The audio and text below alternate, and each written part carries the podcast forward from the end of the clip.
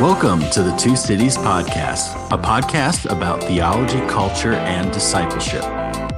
And this is episode 115. In this episode, we're talking about post Shoah theology with Reverend Dr. Mark Lindsay.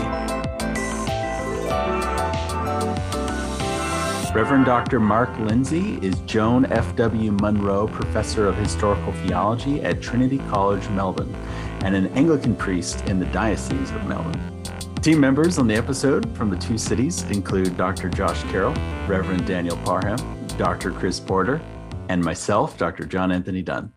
So, in this penultimate episode in our Christian anti Judaism series, we turn to talk about post Shoah theology, thinking constructively and theologically about our, our Christian faith and Christian doctrines in the light of the Holocaust. And our conversation was quite wide ranging and covered a lot of ground. Chris, Josh, and Daniel, what were some of the takeaways that you had from our conversation with Reverend Dr. Lindsay?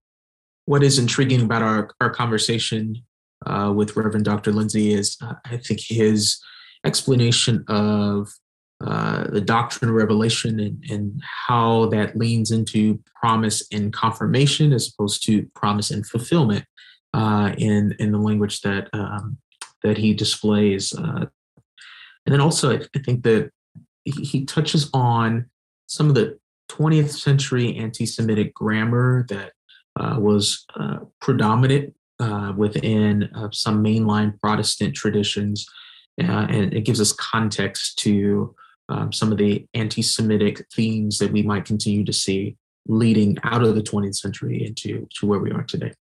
Yeah, I really appreciate just the breadth of conversation that we've had here, uh, stemming from those early days of uh, the post New Testament early church, extending right through to the 20th century, and, and really considering many of the the systemic and systematic points of uh, anti-Semitic and anti-Jewish uh, influence that have been have been had over the over the centuries. It's really hard to pick out any one point uh, which has led to the situation that we find ourselves in, but considering them all together gives us an insight and into not just the the situation that we find ourselves in, but a possible way forward. Yeah, I really appreciate how Dr. Lindsay placed everything in context and then gave us a way forward, especially as we get practical with our preaching and teaching. Uh, being in church ministry, that was it was insightful to hear the anti-Semitic roots of the things that we inherited, and to be aware of those and and preach and teach and, and be mindful of it. And with that, here's our conversation with Reverend Dr. Mark Lindsay.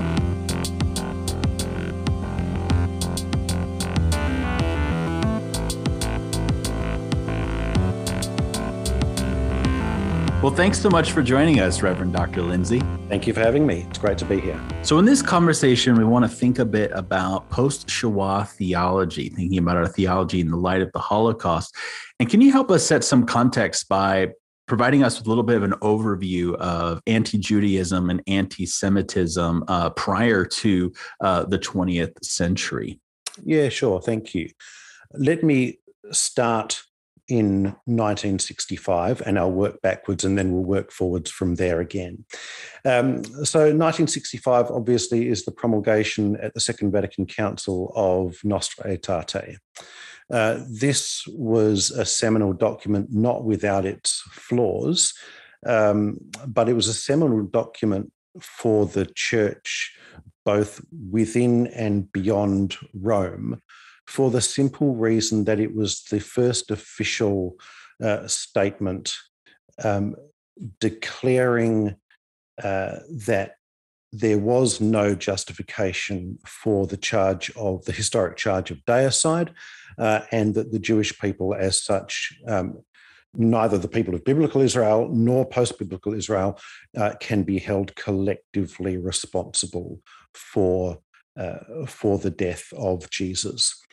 The reason that's important is because that was at the broad brush level an assumption that governed much of both official and popular understandings of the way in which the church ought to engage with post biblical Jews and Judaism. So that really is the um, interpretive prism, I guess, through which much of 2,000 years of Christian theologies of Israel uh, have been have been read. So if you if you then rush backwards two millennia, it becomes possible to see why it, you know it, it's an early intervention into uh, post New Testament writings that we that we start to see the the um, the emergence of particularly anti-Jewish um, sentiments within within the Christian literature. So um, the Epistle to Barnabas um, is a good example of that. It's usually referred to as one of the earliest, if not the earliest, explicitly supersessionist writings.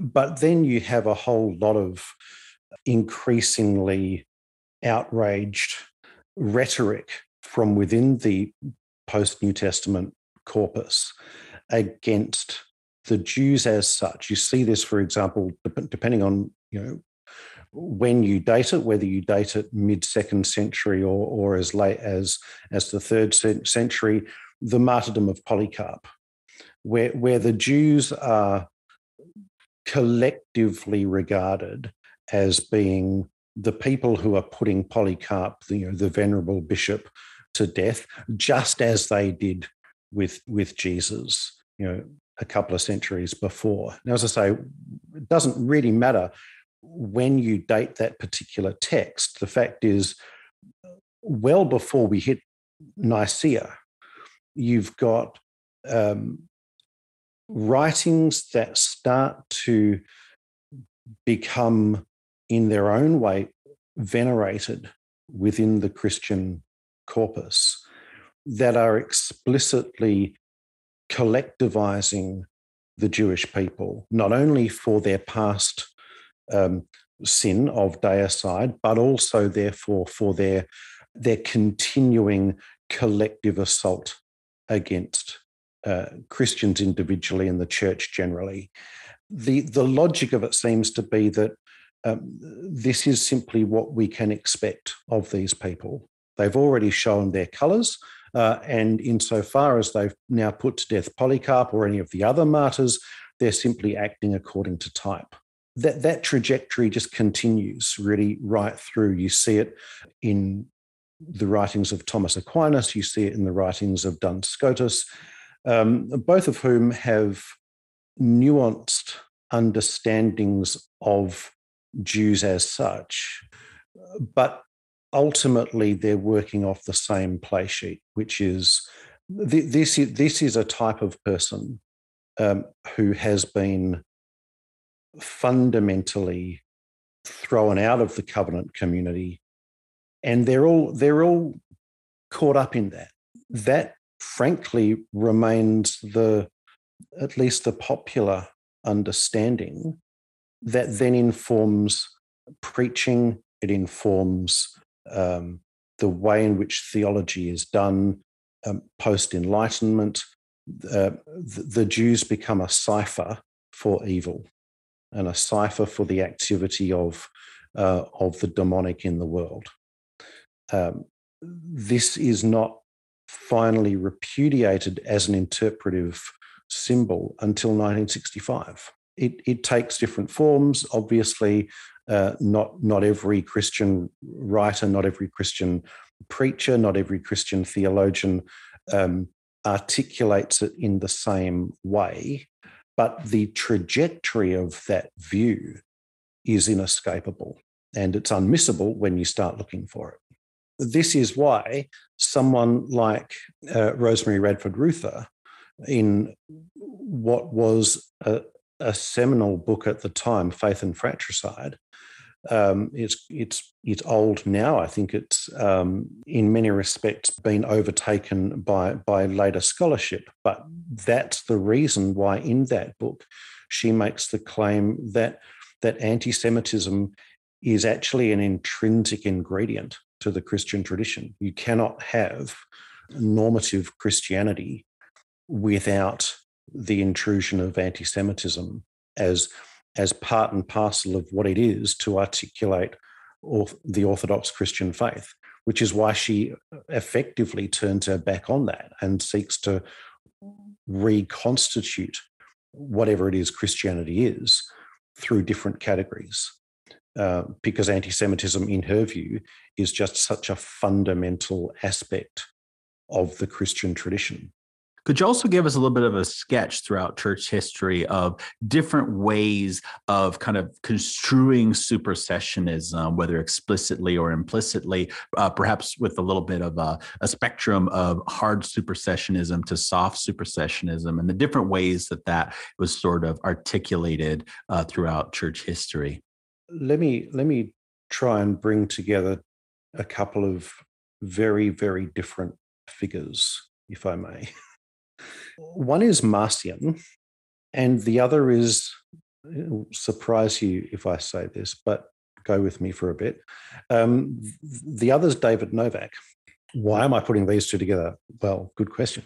Um, so obviously, Marcion's whole whole beef is, you know, a dualistic um, uh, cosmology, uh, two different gods revealed through two different uh, scriptures um, and therefore the need to um, cleanse, if you like, um, any sense of Christian ecclesial heritage um, coming out of a Jewish tradition um, by necessity, because you, you're, you're talking about two entirely different divinities.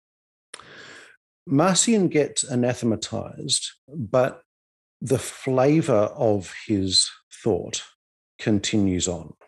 There continues to be, from, from the time of Marcion on, an increasingly concerted effort on the part of the church to separate itself rhetorically and in any other in every other way that matters uh, from any sense of Jewishness as its as its foundational heritage. There's been some work done on the prevalence of of loincloths in statuary and icons from very early on. Why is it that we always see um, in crucifixes um, the figure of Jesus wearing a loincloth? Well, because if you take the loincloth away, you would see that he's circumcised, and we don't want to see that.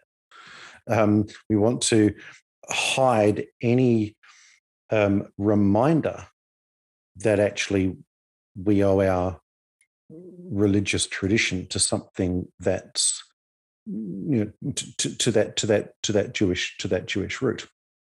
This is this is why that form of hard supersessionism becomes so attractive so early uh, because you don't need actually to continue on a Jewish heritage. You are establishing something entirely new. You're, you're not simply building a second story on top of foundations. The, the New Testament is precisely that it's a novum in the way in which God is re- relating to hum- humanity, to the point that everything that goes before can effectively be um, be done away with.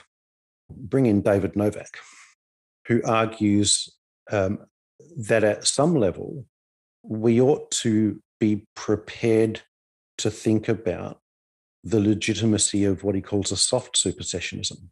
Um, now, there are two types of soft supersessionism that he refers to. One is a supersessionism that allows um, Judaism continue as within their Jewishness up until the second coming, at which point the coming of the kingdom is the final conversion of Israel so that they end up being saved, but they're saved as Jews turned Christians.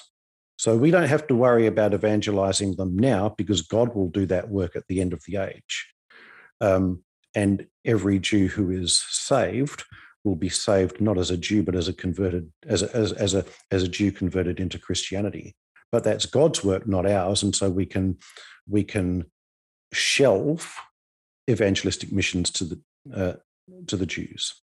That's a form of soft supersessionism that has become somewhat tolerable um, in the last 20 or so years. David Novak says there's a completely different sort of soft supersessionism, which is far more legitimate.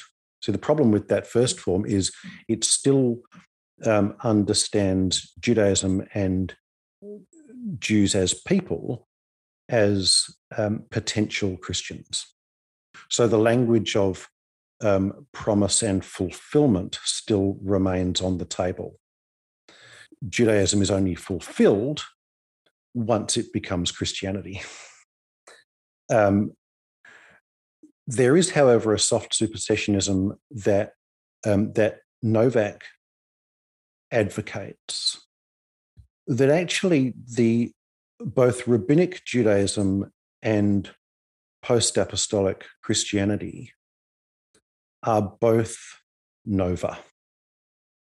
They are both new covenants emerging from a common ground, the common ground being the uh, what Novak calls Hebrew monotheism, which is what we have in um, Hebrew Bible as interpreted through Second Temple Judaism. So that's the common ground. Judaism is not that. Christianity is not that. They both share that as a foundation, but are evolving from that in their own traje- trajectories. Um, so, in a sense, they're both superseding what came before. See, the problem with supersessionist language is it assumes a chronology of one comes after the other. Um, in this form, you have two religious communities developing in parallel, as it were, superseding their precursor, which they share. Thanks, Mark. Um, uh, it strikes me that that uh, sort of relationship between uh, Judaism and Christianity then uh, is the pigeon pair to the uh, the Judenfrage, um, the the Jewish question that was posed in the 19th century about what's the place of Jews in this world in relationship to Christianity, as opposed to what's Christianity's relationship to uh, Judaism. Uh, especially Karl Marx's concept of it, where uh, he believed that uh, the Jews should give up their ethnic and uh, racial identity and just simply integrate as Europeans um, and disappear into the broader culture by becoming Christian.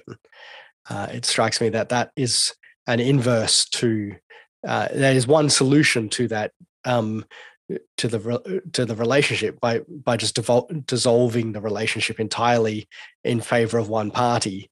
Um, it becomes quite problematic in that way. Yeah, and you have people like Calvin who um, who would say actually the church needs the presence of of uh, the Jewish people. I, I, don't accept his rationale for this, um, but one of the common threads within Reformed theology is uh, the, the Jews hold up a mirror to the church as to the state of the whole of humanity.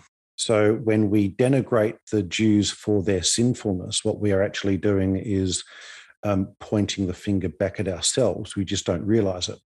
The, the Jews become necessary, therefore, as a sort of scapegoating mechanism so that we can blame everyone else uh, we can blame them rather, rather than blaming ourselves for our own um, predicament. Um, so, in that sense, both Judaism and Jewish people, we, we don't want them to disappear. We need them to remain um, present amongst us as a reminder of who we are and who Christ has overcome for us, right? while, while Marx might want Jews to simply disappear, theologically, that's not been the, the dominant paradigm, seems to me. In, in terms of the question that Jews pose to Christians, it's actually a Christological question because we cannot understand who or what the Jews are for the church if we're not prepared to ask to what extent do we take the Jewishness of Jesus seriously? You know, and, and, and insofar as we don't recognize Jesus necessary Jewishness, we're, we're actually falling into a sort of semi docetic Christology. So, rushing forward a little bit to, uh, to what Karl Barth has to say, Jesus' Jewishness is not a contingent aspect of his of, of, of the incarnation. It's a necessary aspect. Um, he's not Jewish, but in God's providence could have been something else. There is a necessity to the to the Jewishness of the incarnation. Um, so the moment that we remove that or, or water that down or try like statuary and iconography does to hide Jesus' Jewishness behind a veil, um, we are ceasing to take um, actually the, that fullness of his humanity seriously, um, which is a, which is a major problem uh, for for the church. And if we do that, then we cannot genuinely ask the question: How do Jews and Christians relate to one another? So I think I think we we are forced back we are forced back to Christology.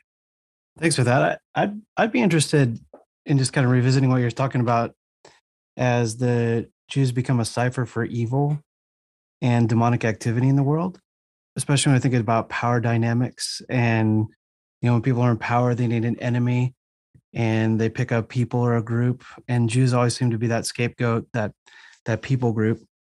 And it's kind of ingrained in history in Christian history throughout so it's kind of an easy an easy illustration sometimes of like for these early preachers and different things like that to point to them almost kind of an aspect of like when Jesus was on the cross he was cleansed of his Jewishness and then became fully clean and now he represents Christians now. So when we're thinking about the cipher for evil and the cipher for the spiritual and demonic activity, how does that carry over into the 20th century? How does uh, you know, we can think of Hitler pretty easily, that kind of different thing. But what are other aspects that kind of led up to Holocaust and um, just the heightening of that when, when a power dynamic? Sure. The Holocaust happens in, in Germany. At, at one level, Germany was the least least likely place for something like that to happen. It was not the uh, the country in Europe that was most riven by anti-Semitic uh, fervor in the second half of the 19th century. You would have you know, most most observers would have um, would have pointed to places like uh, like Russia or France as being the most likely place for some sort of genocidal um, pogrom to take place against uh, against the Jews. But through the 19th century, the figure of the of the Jew takes on um, a mystique. It takes on an otherness that I think is overlaid with the increasing popularity of racial sciences, um, the you know the attempt to classify um, humanity into a um, into an ordered chain of um, of ethnic groups, and where the different um, you know where Slavic folk sat differed depending on who was doing the categorizing, where um, indigenous people sat depended depend on on who was doing the categorizing, but universally, the figure of the Jew was down the bottom of the chain. What Hitler does and what what it's not so much Hitler, it's people like Houston Stewart Chamberlain who comes before him, um, uh, and uh, but what the what the Nazified version of racial science does is take um, the Jewish person not just to the bottom of the chain of humanity, but below the chain entirely. So they slip off the the, the, the normal categories of of humankind. But there is this sense of scientific legitimacy going on through through people like J.K. Le um, Carl Linnaeus, other other folk like that who are who are providing what they would regard as being empirical categories of um, of observable reality to, to why we can um, determine the following types of, of, of ethnic groups in their um, in their relative inferiority or superiority. And the Jewish person has always historically in Europe been um, been the outsider. Um, so it's not a great leap of logic to superimpose this pseudoscience onto um, an underlying popular assumption anyway. Once you start to then overlap, you know, overlay that with with international conflict and and war, uh, and then unexpected loss in war, the trajectory of demonization and scapegoating and blame has already been laid out before you. Um, you've already predetermined who the who the who the um, who the accused is going to be. Um, it's just that you may well have thought that that would probably take place in France rather than Germany, but the same uh, the same mentality of the Jew as the outsider, the Jew as the um, the one who cannot be trusted. We see this in Dreyfus affair, um, is already ingrained within within the substrata of European culture. This is the point that that, that Daniel Goldhagen made in 1997 with his book Hitler's Willing Executioners. He's right in identifying a centuries old tradition of deeply ingrained cultural enmity towards uh, everything Jewish. Where he overstretched his argument was by saying that it was also um, deeply ingrained and necessarily ingrained to some sort of collective German consciousness that wasn't true of the other European countries um, the reality is it was true of the other European countries that it happened in that the, the, Holocaust ends up happening in Germany is due to a whole lot of other uh, um, uh, factors, uh, but it could have been elsewhere. And was the church and the church uh, meshed with political and, and government things like that? Was that the vehicle that enmeshed all of that deeply ingrained anti-Semitism? Look, in my view, in my view, yes. So back in the 1990s, where you have the historians debate, the Historikerstreit, that trying to work out why it was that the Holocaust happened and why did it happen in Germany.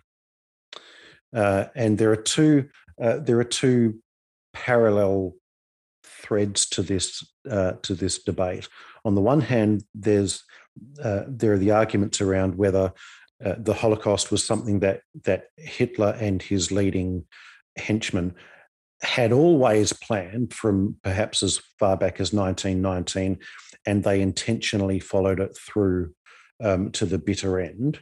Uh, and everything that happened in in Nazi policy from 1919 through to 1945 was deliberately um, programmed towards that end that's on the one hand. On the other hand, there's the more structuralist, functionalist view that says the Holocaust happened by fits and starts, um, and it was incremental uh, and was largely due not to any master strategy, but it was due to officials at lower levels of the Nazi hierarchy listening to the rhetoric and then taking their own decisions thinking that they were doing what their Fuhrer was wanting them to do without there actually being a specific plan for them to do that.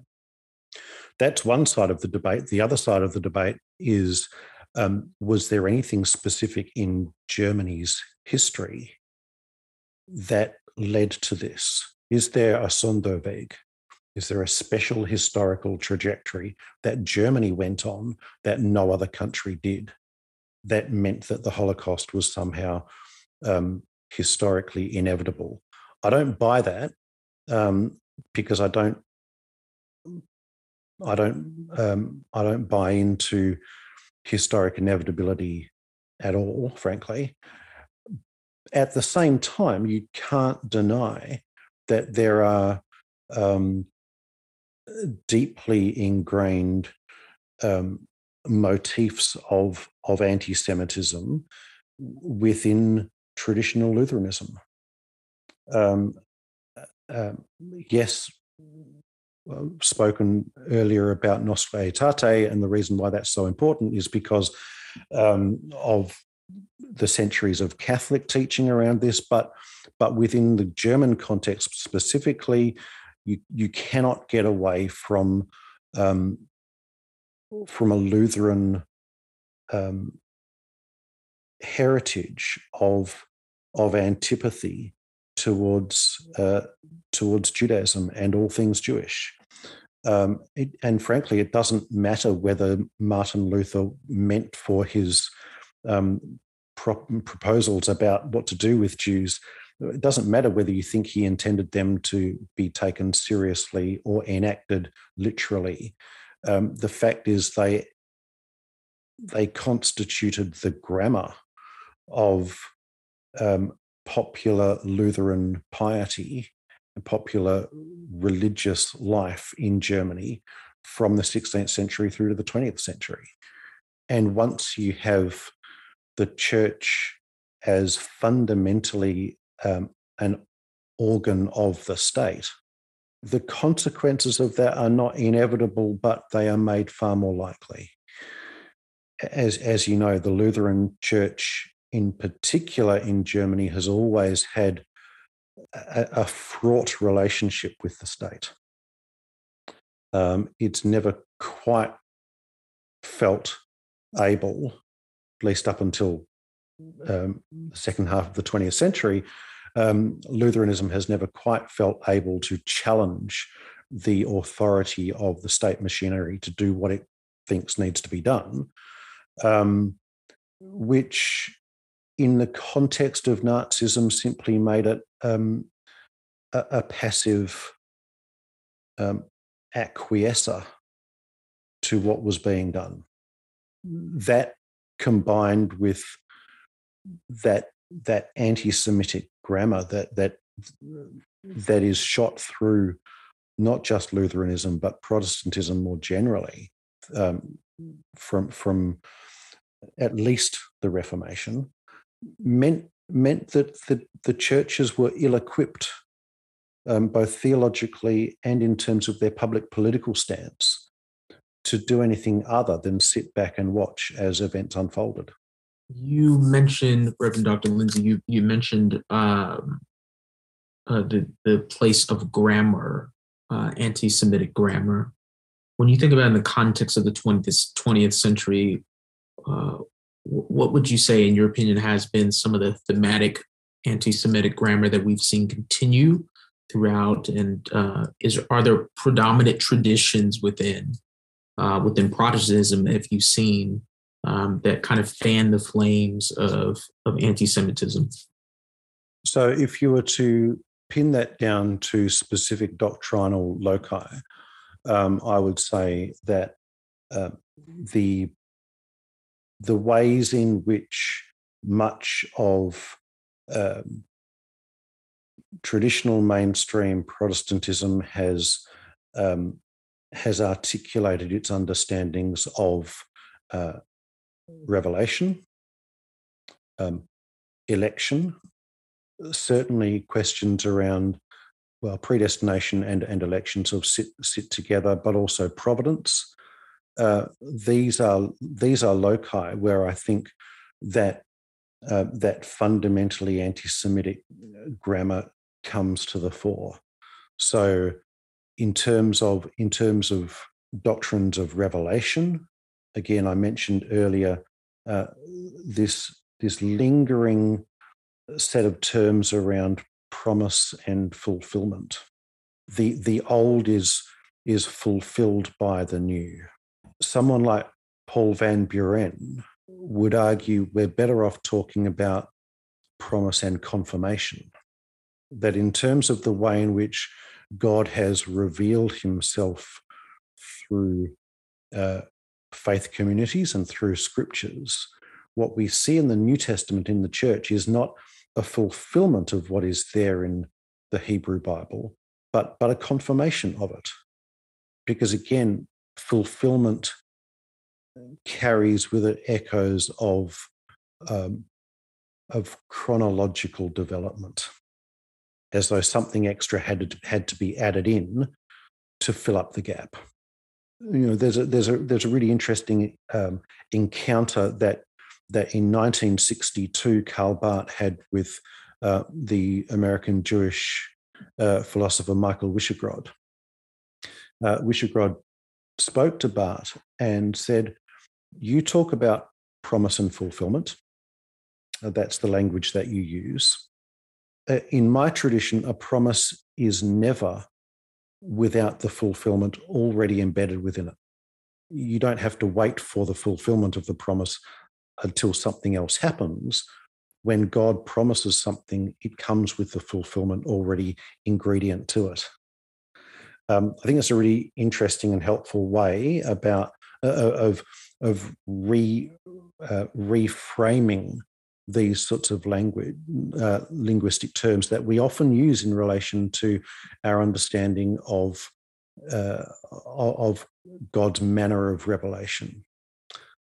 Election also is an obvious uh, um, an obvious example in which what I've called this anti-Semitic grammar comes into play, because again, it is traditionally shot through with insider-outsider uh, categories, um, and there is a way for the outsider to become an insider, but it's only by becoming one of us, um, which means you need to stop being who you are there, there's there's an evangelistic colonialism to that. Um, that degree of, of evangelistic colonialism, uh, where in order to be uh, one of us, you must give up the previous uh, identity that is held. Um, so, firstly, just put the cards on the table. I find that problematic, both from a, a theological and a social psychological point of view. Um, but it strikes me that um, this is where David Novak's uh, perspective that uh, both of the uh, of the both Christianity and post Temple Judaism are both new covenants, Nova, mm. you know, of their own right. Actually works well in terms of them both being part of a superordinate identity structure. Uh, so rather than there being a transference from one subgroup to another, there is actually a, a greater uh, superordinate identity uh, to which both are subscribing, uh, to which both have, have to uh, be incorporated within. It is not as if Christianity or Judaism are simply incorporated holus into a the final identity construction, but both are uh, incorporated and transformed. Uh, and it's and and biblically, it strikes me that that's that could mirror what Paul is talking about in Romans, that there is that final incorporation. So again, let me let me go back, if I may, to um, uh, to what Barth says in in CD 22. Um, he speaks consistently throughout the doctrine of the of election of the electing God as Yahweh Kyrios, with with both names being proper to the God who who elects, um, and that duality of name is mirrored for Barth in the duality of the communities that form the elect community.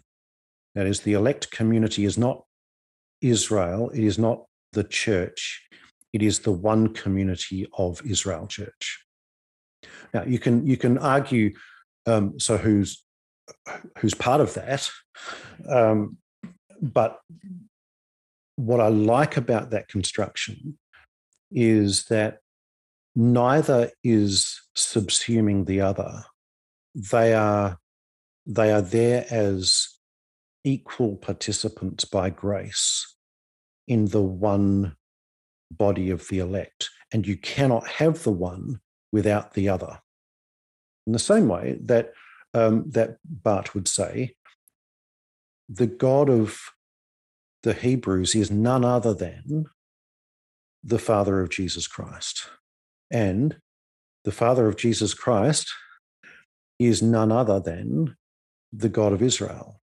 You, cannot separate them, nor can you separate the communities that are bound in solidarity with that God through the Jewish Jesus. I'm not saying that Barth does this especially well, but I think that's the intent of his move. And this is why, uh, so um, 1995, um, Eberhard Busch um, produced a very large uh, tome looking at Karl Barth's um, engagement with the Jewish Christian question during the 12 years of Nazi rule. And the title of the book is Unter dem Bogen des einen Bundes, under the covering of the one covenant. Um, and that I think speaks really neatly um, to that uh, to that that idea towards which Barth's doctrine of election is trying to reach. There is not only no need to repudiate one's past, you, you mustn't. But what you must do is recognize that in your Jewishness or in your Gentile Christianity, you exist necessarily in solidarity with the other. And the linchpin of that solidarity is the singular Jew of Jesus Christ. That's all been really interesting. I just wondered what's the way forward as we preach, as we teach, as we engage in this conversation further? What do we need to be aware of? And uh, what, do, what do we need to be watching for? So, this is where I guess, as a theologian um, and as someone interested in the development of the church over the centuries, I do want to um, tentatively but intentionally reach back um, into the scriptures. Seems to me when you read particularly a letter like Ephesians, and let's for the moment assume that it's Paul's letter to the Ephesians, um, he has two fundamental social groups that he's that he's talking about. The, the dividing wall that is broken down by Christ is the wall between Jews and Gentiles. Or we could take that further and say the wall between Jews and a Gentile church. That's the fundamental distinction with all other sociological um, um, and demographic distinctions uh, sitting under that somehow.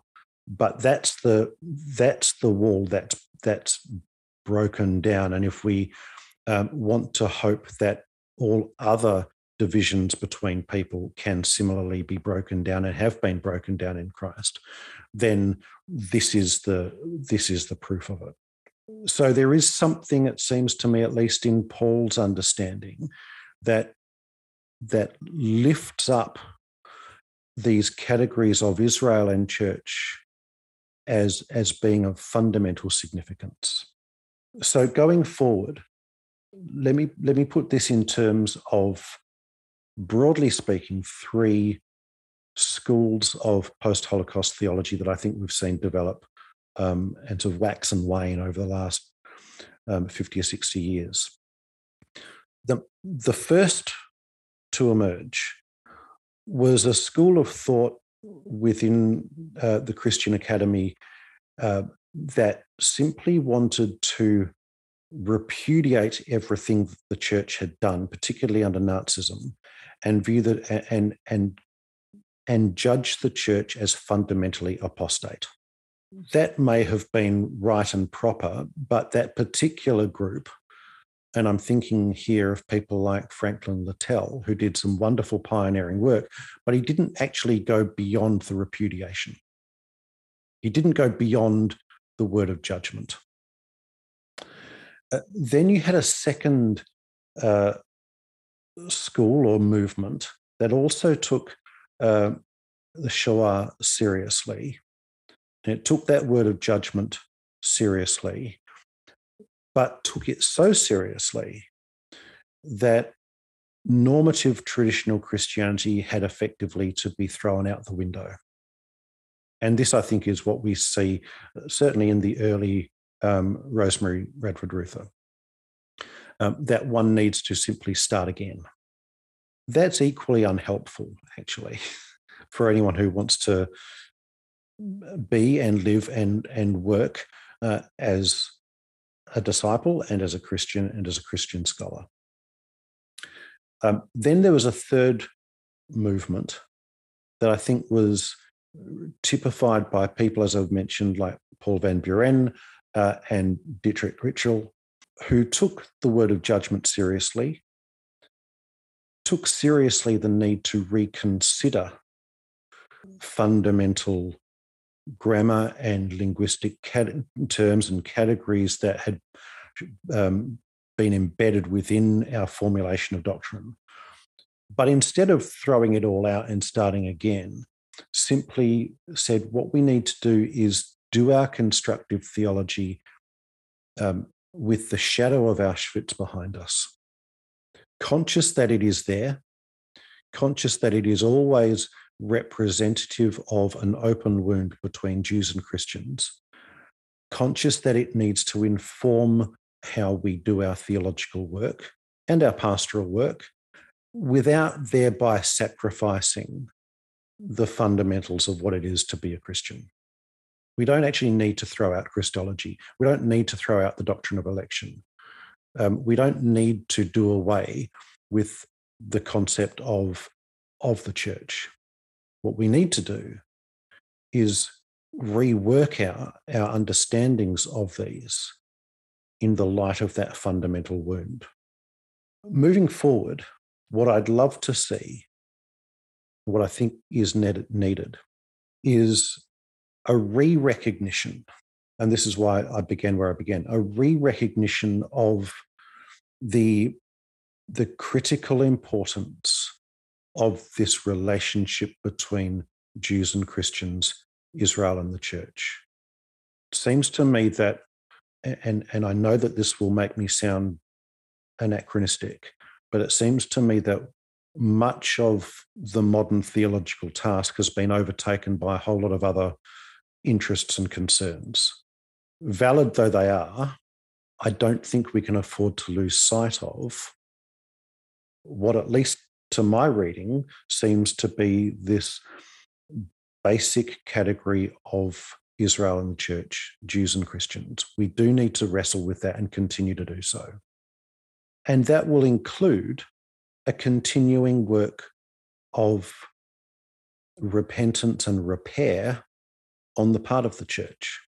Um, there are plenty of studies now that um, that show that in the broader community, um, in in countries like England and uh, and Australia, and my guess is also in the US, there's a generation that has grown up that knows nothing of the Holocaust.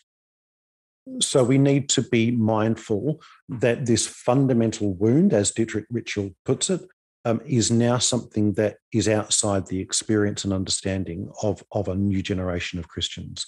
So they so we need to be conscious about continuing that repair, that, that work of repair and repentance. That's not a that's not a negative judgment that's a judgment that's full of opportunity and promise and full of potential. Uh, and I think that there are plenty of really creative theologians at work at the moment, people like um, von Kellenbach and Bjorn Krondorfer and others who are doing some really interesting constructive work building on what they've taken out of Shoah studies um, and embedding that within not just the work of the Christian Academy, but within the work of the church as a whole. Dr. Lindsay, thank you so much for all of your insights and for that charge that that you gave us to think constructively about our theological concepts without abandoning them, but keeping in mind that open wound as you as you talked about. So thank you so much for for joining us. Thank you for having me. Thank